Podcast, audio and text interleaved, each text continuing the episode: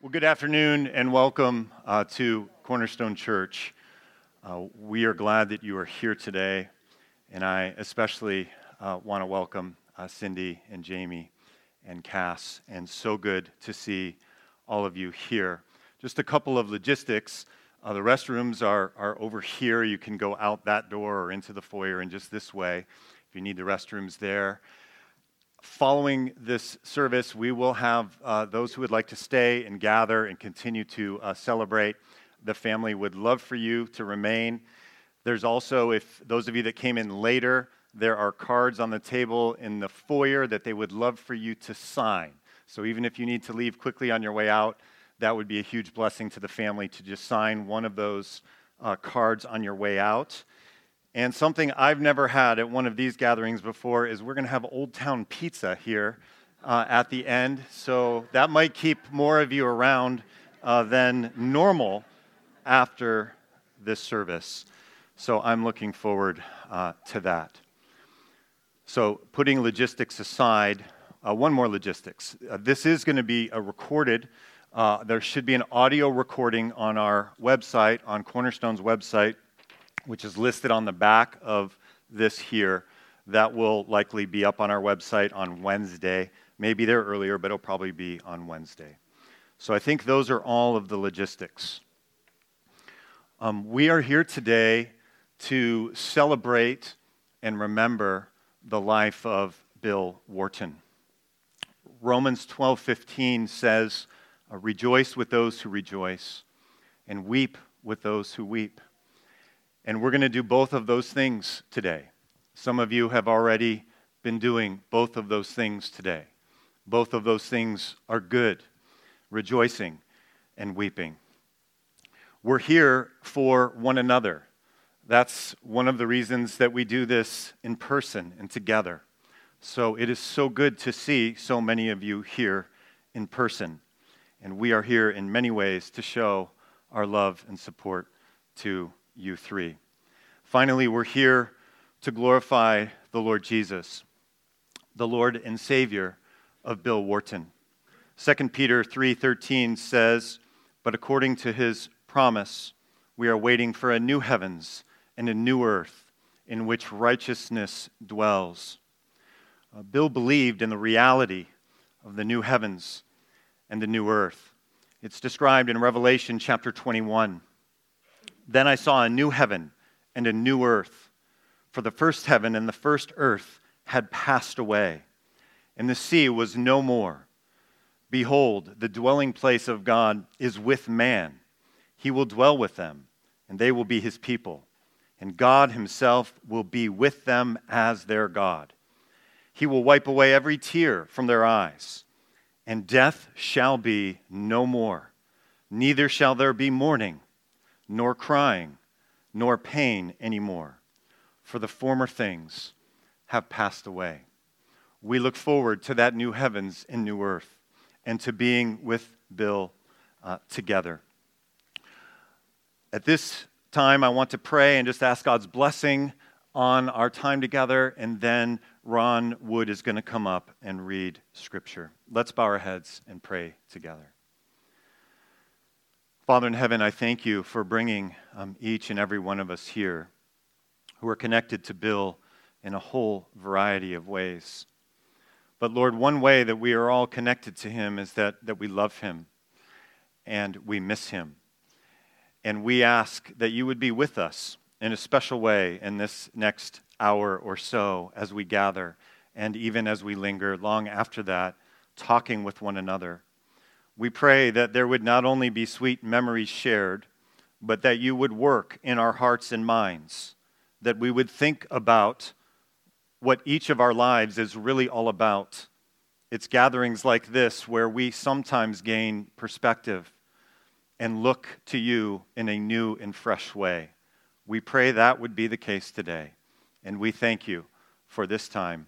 In Jesus' name, amen.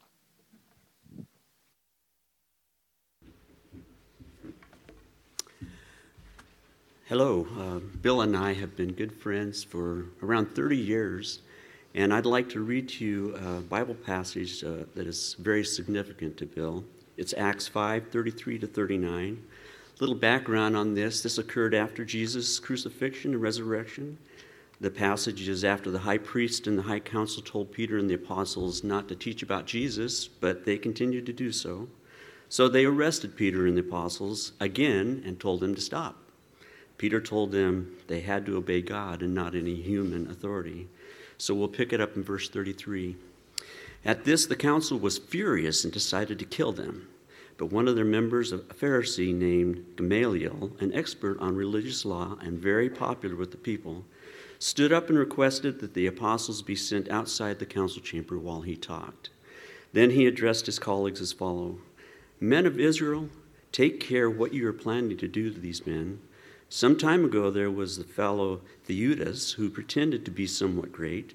About 400 others joined him, but he was killed, and his followers were harmlessly dispersed. After him, at the time of the taxation, there was Judas of Galilee. He drew away some as disciples, but he also died, and his followers, followers scattered. And so, my advice is leave these men alone. If what they teach is and do is merely on their own, it will soon be overthrown. But if it is of God, you will not be able to stop them, lest you find yourselves fighting even against God. Bill, being a logical thinker, had been considering the message of Jesus Christ for a while, but it was a teaching on this passage that convinced him. As I understand the story, Bill reasoned that since the teachings of Jesus were still followed by so many for so long, they must be true. That day, he decided to become a follower of Jesus Christ, making him Lord of his life.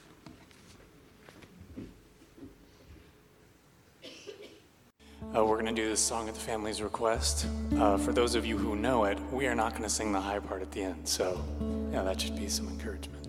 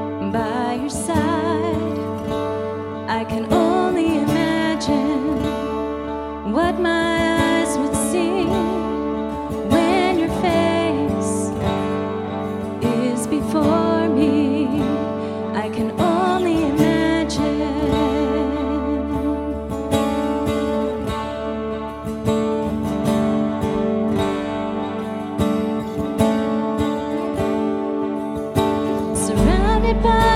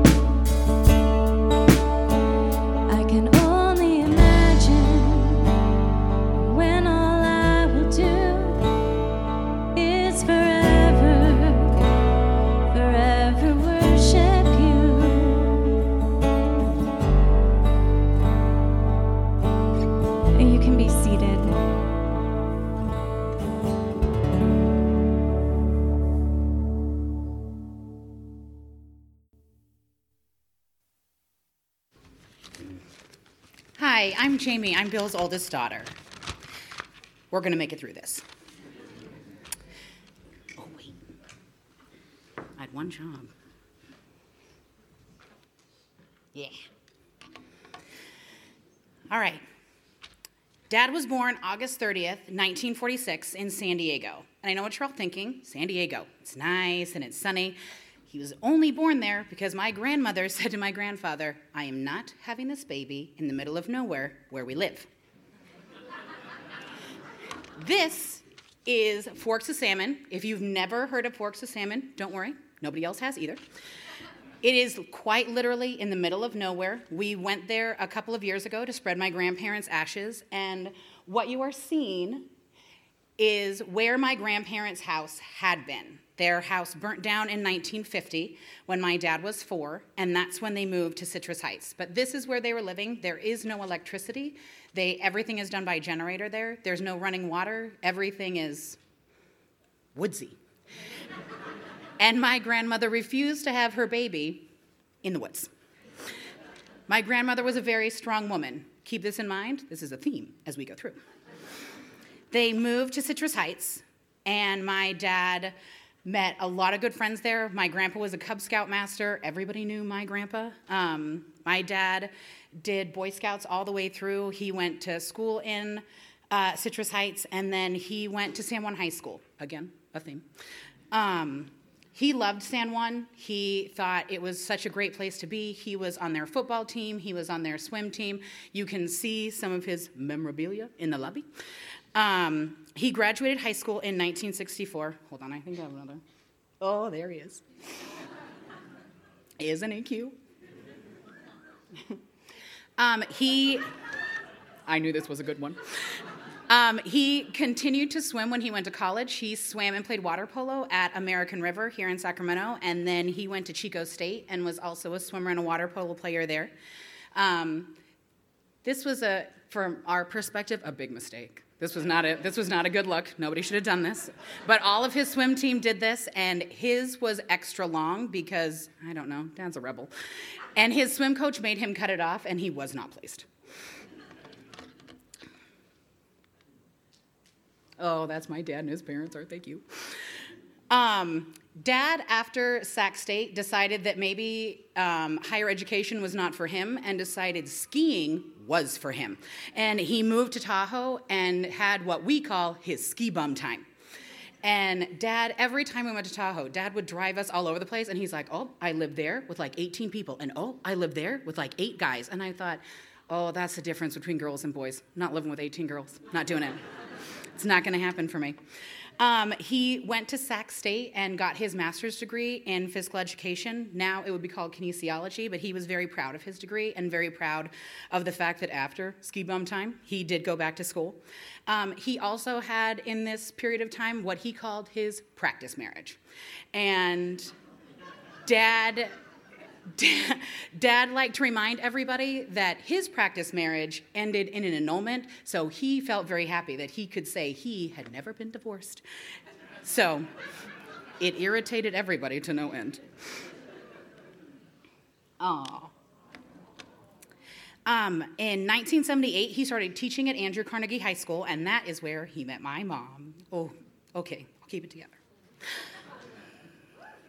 Nobody loved my mom like my dad. My dad loved nobody on this earth as much as he loved my mom. Um, but it didn't really start out that way. In fact, my mom did not think he was very great at all.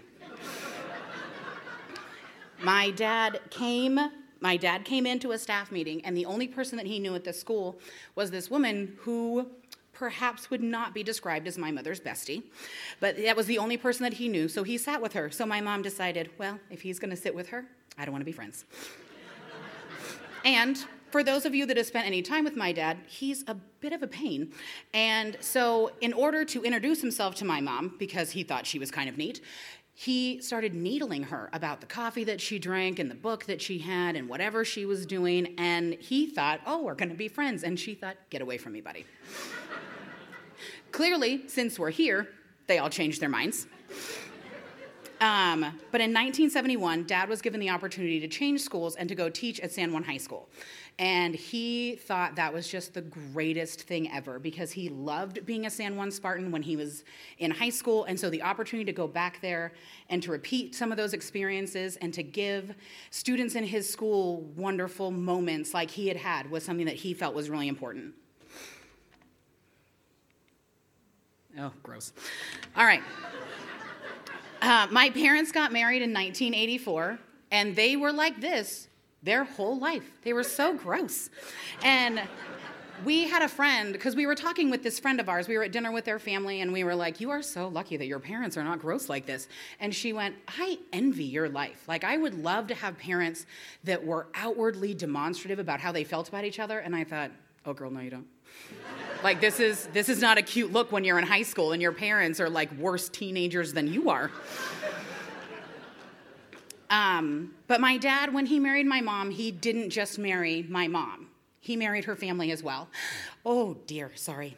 Um, my dad was an only child, and my dad's family is very small. He had one cousin that he didn't particularly like. And so his family, by the time that he had married my mom, the only people alive left in his family were my grandparents. So he didn't have cousins, he didn't have aunts. And for those of you that don't know, my mother's family were a large, unruly group. And, and nothing made my dad happier than being, than being a son in law and a brother and an uncle and somebody's cousin. And he just embraced the fact that our huge, nutty family just took him in. And he loved every moment of being in a huge family, from buying illicit popcorn in Disneyland, which he didn't know you weren't allowed to do, to having my three cousins spend Christmas at our house. And my cousins, Dustin, Brian, and Steven, went on like an opening rampage and they opened every present. And my parents, for days, were finding candy wrappers. The candy bars were not eaten, they were just sitting there. They just wanted to open something. So there were open candy bars all over the house. My dad loved that story and he thought it was so special that he was given the opportunity to be a part of those moments, something that he had never had as a kid. And he just thought it was the greatest thing. So I hope that my family understands just how important you were to my dad. Oh, sorry. I'm handling it. Thank you. Thank you. Oh, look, there they are. Aren't they cute? This is building a boathouse at my grandparents' house, and everybody like swarmed my poor grandparents' house and like set up shop for days. And I'm sure they were like, oh no, can't these people get out of here? But we built a boathouse, and look at how cute all my cousins are. Oh, then there's us. Um, to add to their family, they thought kids were kind of nice, so maybe they'd have a couple. So they had me, and then they had Cassie. And they found out what real love is when they had Cassie because I wasn't all that much fun. Um, but dad had been raised by a strong woman and he had married a strong woman, and there were my family is filled with incredibly strong women. And dad, that was all that dad wanted. Dad wanted us to be strong women. And he was the ultimate feminist dad. Like there were no there were no lines in our house that couldn't be crossed because we were girls and he didn't care about any of that and he wanted us to be strong and he wanted us to take charge of our life and that was something that was so important to him. And when we were kids, we weren't allowed to go to our room and not talk about it. We had to sit there and talk about it. I will tell you that as I got older and more vocal, he started to regret this choice. but dad dad loved dad loved the fight and he loved the conversation and he wanted us to be smart and to learn things and to have a desire for knowledge. And i think that comes from dad being a consummate teacher. He thought that was so important that education was a right that everybody had and that everybody should be as educated as they wanted to be. And he continued that during his 30 years of teaching the first time that we should have lost dad was in October of 2001. Um, a lot of you were with us during that time.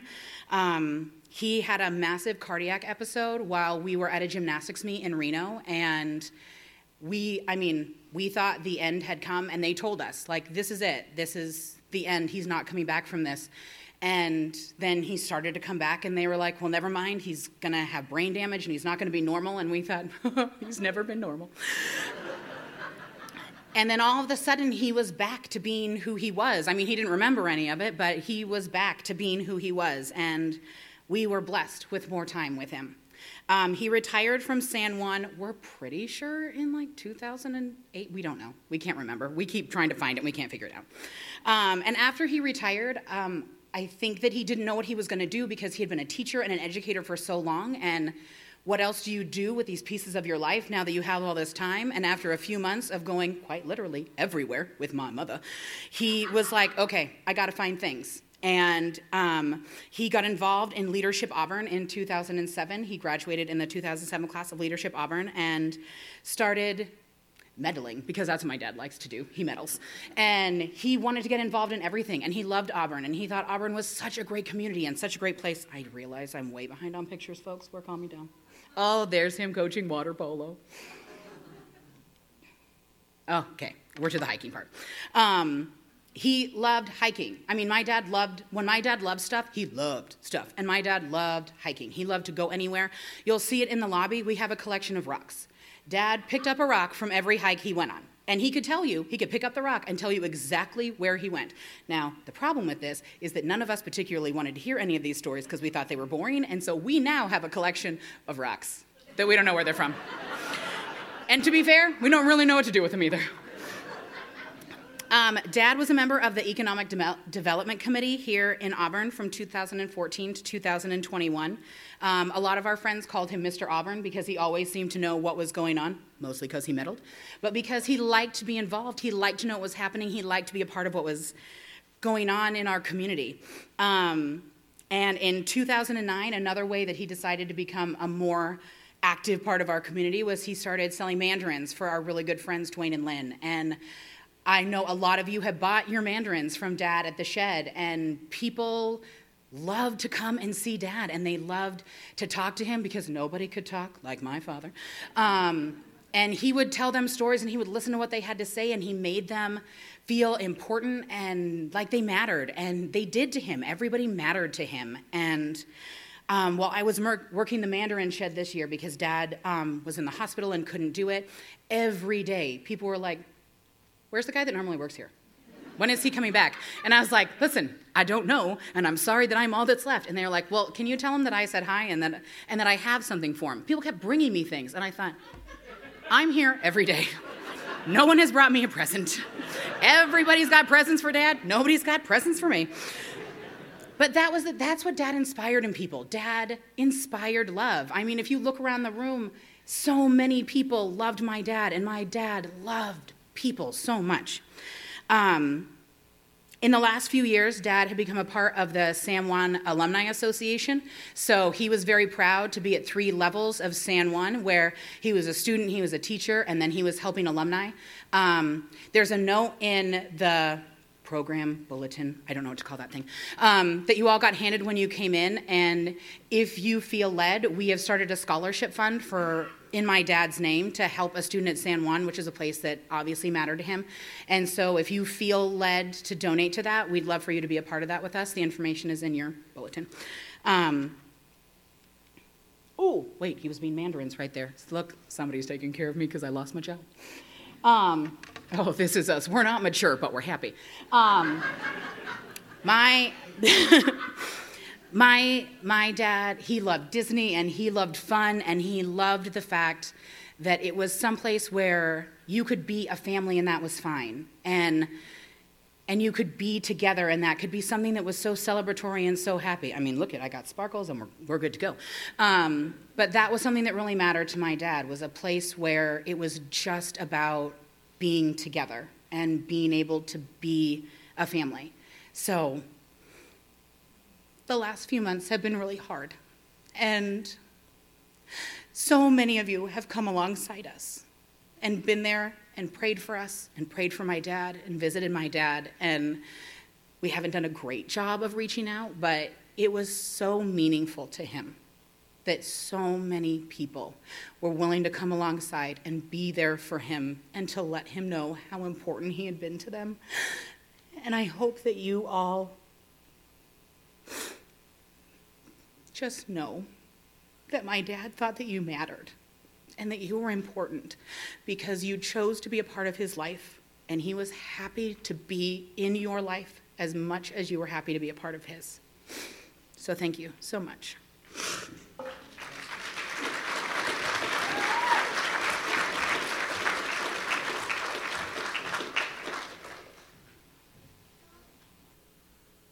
One more logistical piece. We've got about eight or ten chairs open here. So those of you that are standing in the back, come on right now. There's a row of chairs here.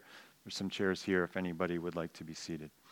We have about four or five uh, people who are going to now share remembrances. One of them is not here, Bob Middleton. That is Bill's college friend and roommate. So he's written a, a letter here. I'm going to read it, and then each of you that are designated to share can follow um, after um, each of the ones that are coming afterwards. So this is from Bob Middleton, um, Bill's college roommate. Dear Cindy, Jamie, and Cassie, it was so sad to see Bill go through all of the challenges he faced. In a way, I'm glad his suffering is over, but I sure miss the guy and always will. He was a positive model for me and others to follow. I met Bill for the first time when we were roommates at the Top of the Mark in Chico. The Top of the Mark was the name we gave our place above a small corner market. At the time, the swankiest restaurant in San Francisco was in the Mark Hopkins Hotel. The name of the penthouse restaurant was the Top of the Mark. So that was fitting for how we named our place. We lived above the market and attended Chico State. I had lived there before going into the service. When I got back, I moved back in. Those were special days. We didn't have a lot, but we had such great times together. There were six and sometimes seven people living there at the same time. The best part was the rental agreement. The market owner liked the fact that we lived over the store as we provided security. It, it worked well for us starving students. Our rent, get this, our rent was $75 per month with free utilities. So if you divide $75 by 7, you get $10.15 per month per person. Not bad. Try it now. the only other thing was the phone service. This was back in the dark ages when the only phones were rotary dial. Princess phones were just coming out. Cell phones were science fiction. Any calls beyond a block or two ended up being toll calls, which got expensive. Being that nobody wanted to put the phone in his name, we had a payphone installed. These were guys, huh? Most calls cost a dime. Those were the days. Bill was a standout in water polo. It was hard enough to imagine even playing water polo. Bill's team had their heads shaved with a short Mongolian ponytails. We saw that photo. They looked very intimidating and were.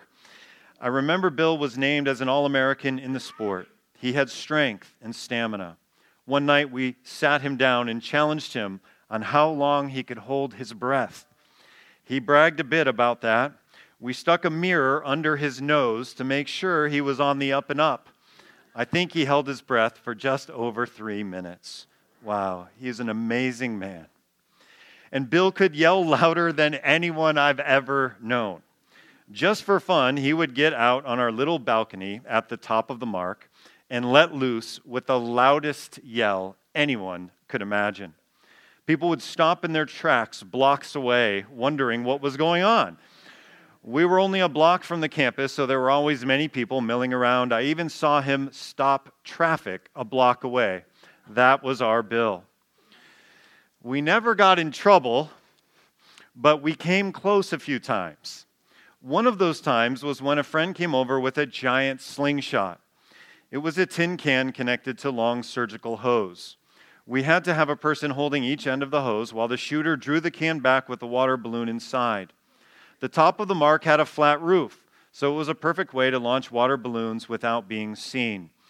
We could launch balloons a block and a half away. you may want to take cover as you're leaving here today knowing this family. That's not in his letter. Back to the letter. It didn't make the six o'clock news, but we stirred things up and got a few people wet. Even so, we thought we were responsible young adults. Hmm. All of these things happened over 50 years ago. Back then, we thought that anyone over 50 was on his way out. We couldn't uh, ever imagine being that age. Those were special times. Other special times were when you came to Guerneville for a visit and, uh, and at breakfast, and the breakfasts that we had together in Auburn. I have so many fond memories of our friendship. Those will last forever. I feel so thankful for having the privilege and honor of knowing Bill. I mourn with you over his loss. I hope to see him again someday. With love, Bob Middleton. Hello, y'all.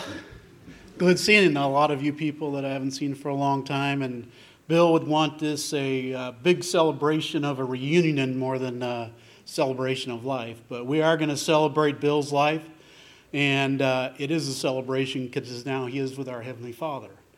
And uh, we've had a lot of good times together. And um, he was my guy for the last 13 years, uh, selling the mandarins for me. And he was the mandarin man. I would give him the mandarins, and he would be the man selling them and uh, everybody loved him. So many people asked about him, like Jamie said this year. It's just anybody that's how's Bill, how's Bill, how's Bill. Like I got it at the festival, at the Mandarin Shed, anywhere I went delivering, everybody knew Bill, and um, he's gonna be hard to replace. But Jamie did do a pretty good job this year. um, I just remember a, lot of things with Bill that we did.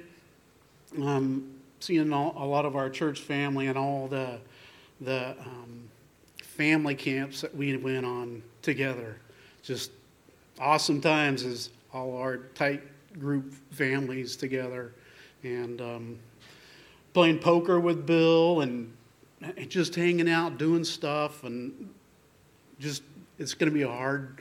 It's hard knowing he's gone. We're not going to see him again, but that the good news is I am going to see him again.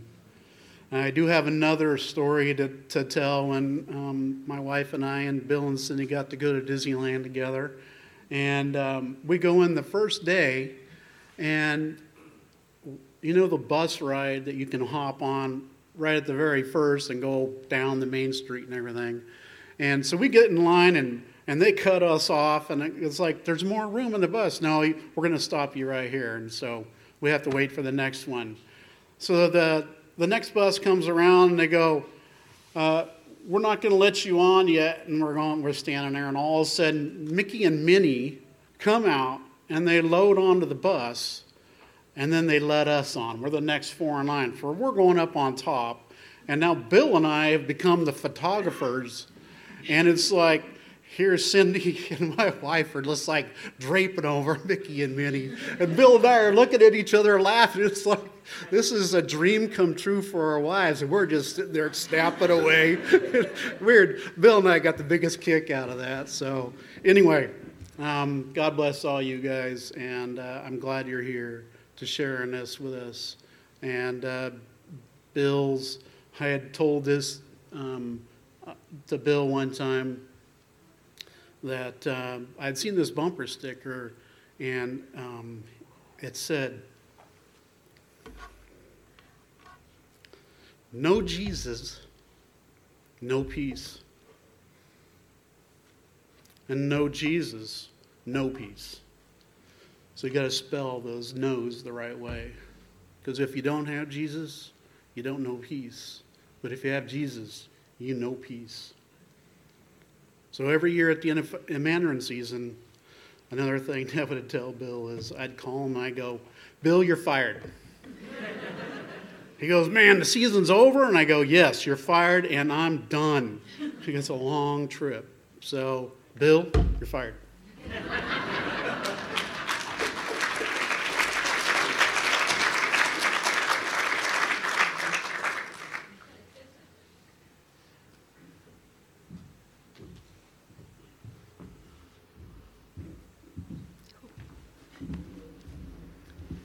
Hi, I'm Dave Flutie, and this is my wife Leslie, and she has something she'd like to say for. 48 years. um, I just wanted to share that when we first came to EV Free back then, as brand new Christians, um, one of the very first couples we met was Bill and Cindy Wharton, and we started up the greatest friendship together. Um, Bible study at their house. Three of us sang in the choir together, not him, but in our beautiful robes. Remember our robes, our maroon colored robes that we would sing, and then we did praise team. And but the funny thing is, is that between Dave and Bill, they, we all decided we needed to have a little more social in this church, a little more social re, um, interaction with each other. So we started the camp, family camping trips. We did um, the chili cook-off, a couple years of that. Cindy, you and I did the sister act, and Ginny, we had our sister act outfit on, and um, when that was the year I think it was guys against girls. Um, but my most memorable one was when we decided to do a couples retreat. And everybody signed up, and I think we had about 45 couples. And um, Bill and Cindy and Dave and I were doing all the organizing. They all got these wonderful romantic rooms because it was a couples retreat, but we shared with Bill and Cindy. we got our own unit together so that we would have access to a kitchen and whatever. So it was not a romance in our weekend, but the funny, the just I'll never forget. And there, uh, there was a picture of Bill and Dave in their MC Hammer pajama pants. We woke up on the, I don't think it was probably Saturday morning or Sunday morning, and we brought food to everybody's door and had a little like juice and cocoa and coffee and a you know soft donut or whatever, and we would knock on the door and run. And I will just never forget how much fun that was. They, they went on one wing, you and I went on another wing anyway, it was just such a pleasure, and our friendship was just a, it was just a great thing for all of us and i'm so grateful and got to see the girls as young women young young girls and it's so great to see you guys as young women. You guys have done such a beautiful job today. I thank you.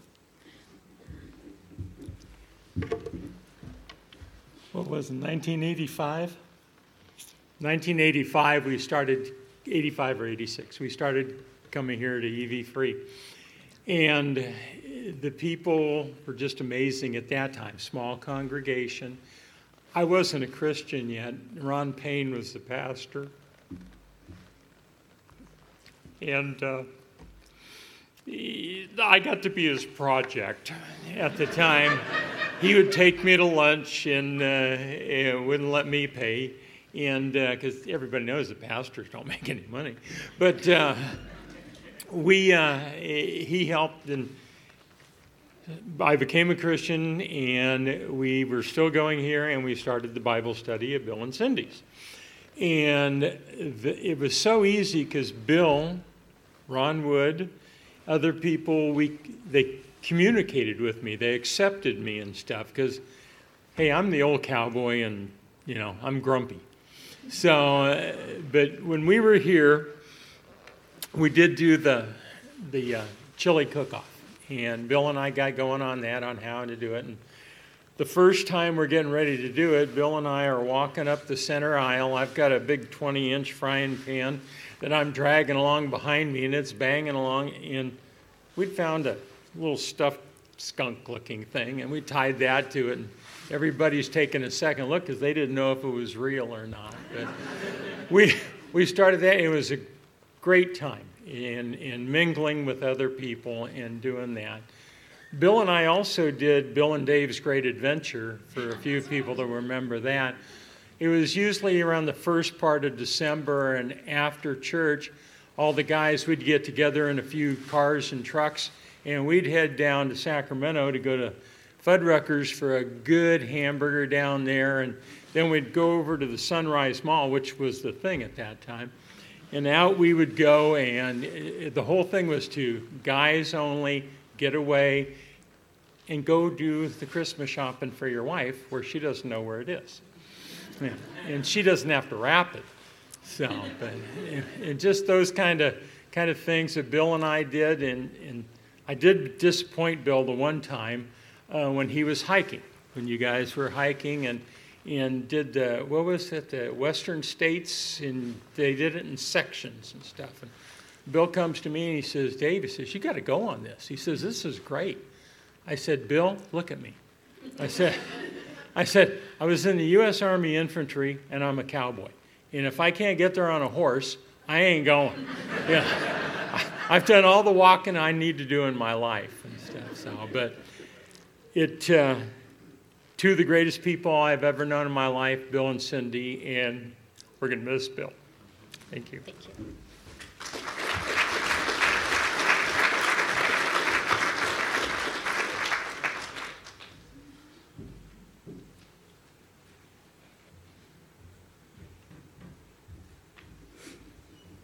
Uh, one of Dad's really good friends, Phil, couldn't be with us here today, so I'm going to read you what he sent us.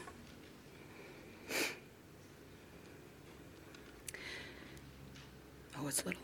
This is a celebration of Bill Wharton's life, and he had a lot to celebrate a wonderful wife, two daughters who loved him, many good friends, and a successful career. Gathered here, friends he met throughout his life, many going back to grade school and Boy Scouts. I met Bill at San Juan High School, and we became best friends at AR. You are lucky in life to have one or two good friends. Bill was one of mine, and I think I was one of his. In the 60s and 70s, Bill often dropped by my parents' house to visit and me to his. He often reminded me that my mother told him she hoped we remain friends our whole lives, and we were glad it turned out that way. Over the years, we did a lot together, but especially enjoyed a trip in 1966 we took with his parents to LA to visit his uncle. While there, Bill borrowed the family Oldsmobile, and we had a great time exploring LA. As a teacher, Bill provided a valuable and honorable service to us all. Bill was fond of telling the story of when he was a teacher at San Juan of a student who couldn't get into her locker. And to her surprise, Bill casually walked up and opened it for her. It happened to be Bill's locker back, back in the day, and he remembered the combination, which had not changed. Something to think about for those of you with lockers. In the late 80s, we, along with our wives and Dan and Coralie Di Benedetto, enjoyed annual August trips to Monterey for Car Week. Races on Saturday, dinner that night at our favorite restaurant, and then to the concourse on Sunday. The six of us enjoyed the weekend reunion visit to Daniel and Coralie's Chico home in July, just three days before his recent health issues began. John Peacock and I were able to visit Bill at home in late January. His spirits were high, and we were able to share pictures of the old times and reminisce, which he really enjoyed. It seemed to us like just yesterday and also long ago. We are sure happy we were able to see him one more time. If Bill was here today, I believe he would say, Don't be sad about my passing. Be happy that we had together.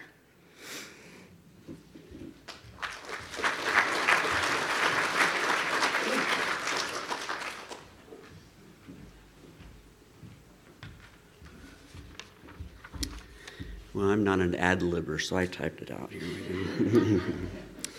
so I told you that we've been friends for 30 years, and over that time, we and our families have done a lot of adventures. Uh, we've gone just all over the place. And some of you are part of those adventures too. Get to see so many. I have great memories of building campfires, eating like kings at campgrounds around California, going to Disneyland, Disney World, taking hikes great meals at uh, holiday time. Bill is the one that introduced me to day hikes in the Sierras. It started with hiking the Western States Trails. That was it. One section at a time on Saturdays with Bill, Gary Rice, Lloyd Upton, and Jay Montgomery. This took several months to complete, but was the start of many hikes, including Half Dome and Clouds Rest. Some of you were along on some of these. Jerry, were you? I know you went with us. Bill had some hikerisms he shared with us. We know that uh, with Bill being a shutterbug, we often would hear photo op. We stopped, he took his pictures, and then we were off again. One of the challenges of hiking in the Sierras are steep trails, both up and down. We always appreciated when the trail flattened out for a while to catch our breath. Bill called that contouring. Many times after our hikes, we stopped for pizza. I'm not sure that Bill started this, I think it was Jay. But later in hikes, when we were getting tired and we needed a bit of motivation, our mantra was pizza and beer, pizza and beer. Not sure how it helped, but we laughed. I have great memories of our hikes, camping, and fun trips, and I'm very thankful for these. Thank you, Bill, for introducing me to long hikes in the mountains and foothills. See you later.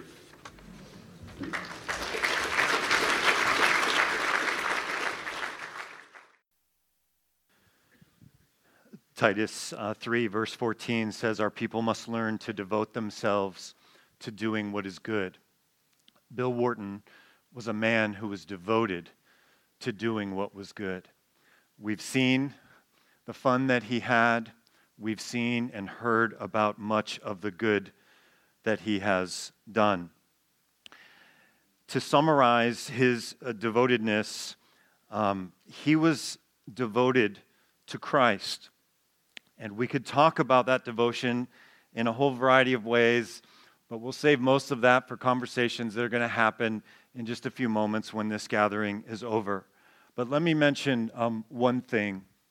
A Bill was one, evidence of his devotion to Christ. Uh, this congregation that meets here in this building used to be First Evangelical Free Church of Auburn, now called Cornerstone Community Church. Uh, Bill and Cindy have been a part of this fellowship since 1986 or 1987. The church has had ups and downs. It has had different pastors, including Ron Payne, who was mentioned, including myself, the last 10 years. And Bill and, and Cindy, um, like anyone, throughout the years, have had different levels of, of affection and enjoyment for their church. Churches go through difficult times, they go through great times, they go through different seasons. But Bill's faithfulness to this church family is seen in how he was a man devoted to doing what is good and was able to stay through difficult seasons. And we are so thankful that you too have done that. The chili kickoff cook-offs continue, by the way. Uh, my name's Mike, and I've been the pastor here for about 10 years. But I would like to be known today mostly as Bill's friend. I loved Bill. I loved Bill. And I'll maybe take that moment, this moment, to say for us as men, we often have a hard time uh, looking a man in the eyes and saying, I love you particularly in the confused culture in which we live. But the confused culture in which we live should not keep us from looking brothers in the eyes and saying, I love you. I love Bill Wharton. He was devoted to doing what is good. One evidence of that devotion is his faithfulness to this church family. A second evidence of his devotion is his, it's already been mentioned, so I'm going to be brief, his devotion to his wife and to his girls.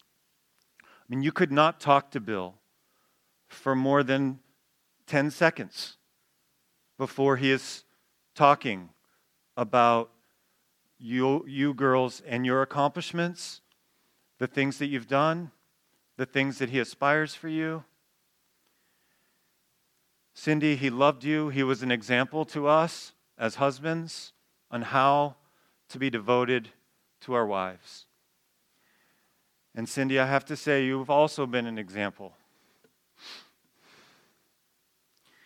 A few weeks ago, a month or two ago, I don't know how long it was ago, I lose track of sequence. This is off the script here, but a month or so ago, I'm going down to see Cindy who was more or less living in ICUs and hospitals. And I go to uh, get her. She comes out of the hospital to have lunch. It was a Sunday. And we went to get some Mexican food. And uh, Cindy had no idea what day it was because every day had been the same for Cindy for a long time. Being at Bill's side and advocating for him. You're a great example, Cindy. Bill was devoted to Christ. It's seen in his devotion to this church family. He was devoted to his wife and to his daughters. And Bill was devoted to his work. He was the Mandarin guy. I mean, I didn't know his work earlier than that, but Bill was a man devoted to work. And I went to the shed all the time. And I often got mandarins when Bill wasn't there, but I actually often didn't want to. This is before you were there, Jamie. I wanted to come back when he was there, when the other nice gentleman was there. I just wanted to see Bill. He was devoted to satisfying work. He was his whole life. I didn't get to see most of his career or his work, but I got to see his satisfying work in the Mandarin shed. And then finally, you already know this Bill Wharton was devoted to having fun. And one of the very first things I did with Bill was, was this hike. In fact, I think we had just moved from Cool um, to here. So I'm on the other side of this camera here. Gary and Ron Wood and Lloyd Upton were on this hike at Horsetail Falls, and we took I took this picture of him as well that we Jake and I put up here just at the beginning of the uh, service here. You got that other picture, Jake? Bill was devoted to having fun. And many of us are here today because we had fun with him in a whole variety of settings. I'll finish so we can stand and sing in a moment. But one last thing I would want to say on behalf of Bill, he didn't tell me to say this, but Bill would want me to say to you that he wants to see you again. And He would want this occasion to be a time for you to reflect on things that are invisible, on the spiritual realm, on the eternal realm, and to be with Him in the new heavens, in the new earth. Those of us who share in Bill's Lord, we're going to stand now. Let's stand together. We're going to sing, It is well. We are here to weep with those who weep, but we are here to rejoice with those who rejoice. And it is well with our souls because we know Jesus. Let's sing. Those of you that know Jesus, I'm asking you to raise your voices, not to Bill, but to our Lord, and Bill will be happy with that. Well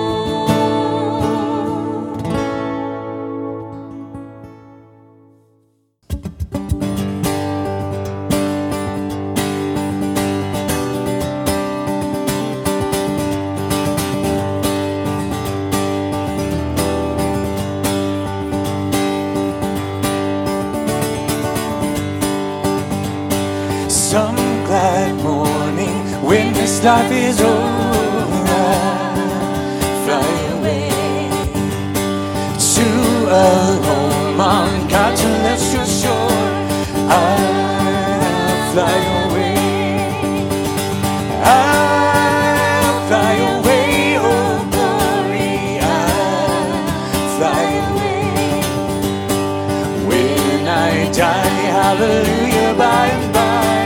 I'll fly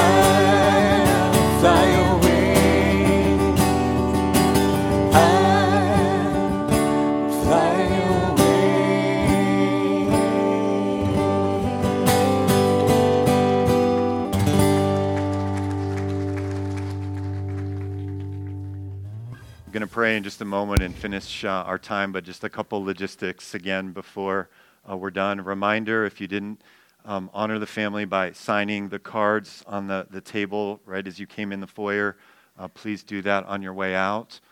Um, there are a lot of folks here, so not everyone is probably going to be able to come and hug you. So, like, group hug right now um, to these ladies. But r- really, what I want to say, especially for those of you that may not get to them today, to get to them in the next six months, to take them uh, to Taco Tree, to Old Town Pizza, to your home. I'm being serious. I want to see some hands. Who's going to commit to doing that in the next six months? I'm serious. So love on them beyond today and take them out.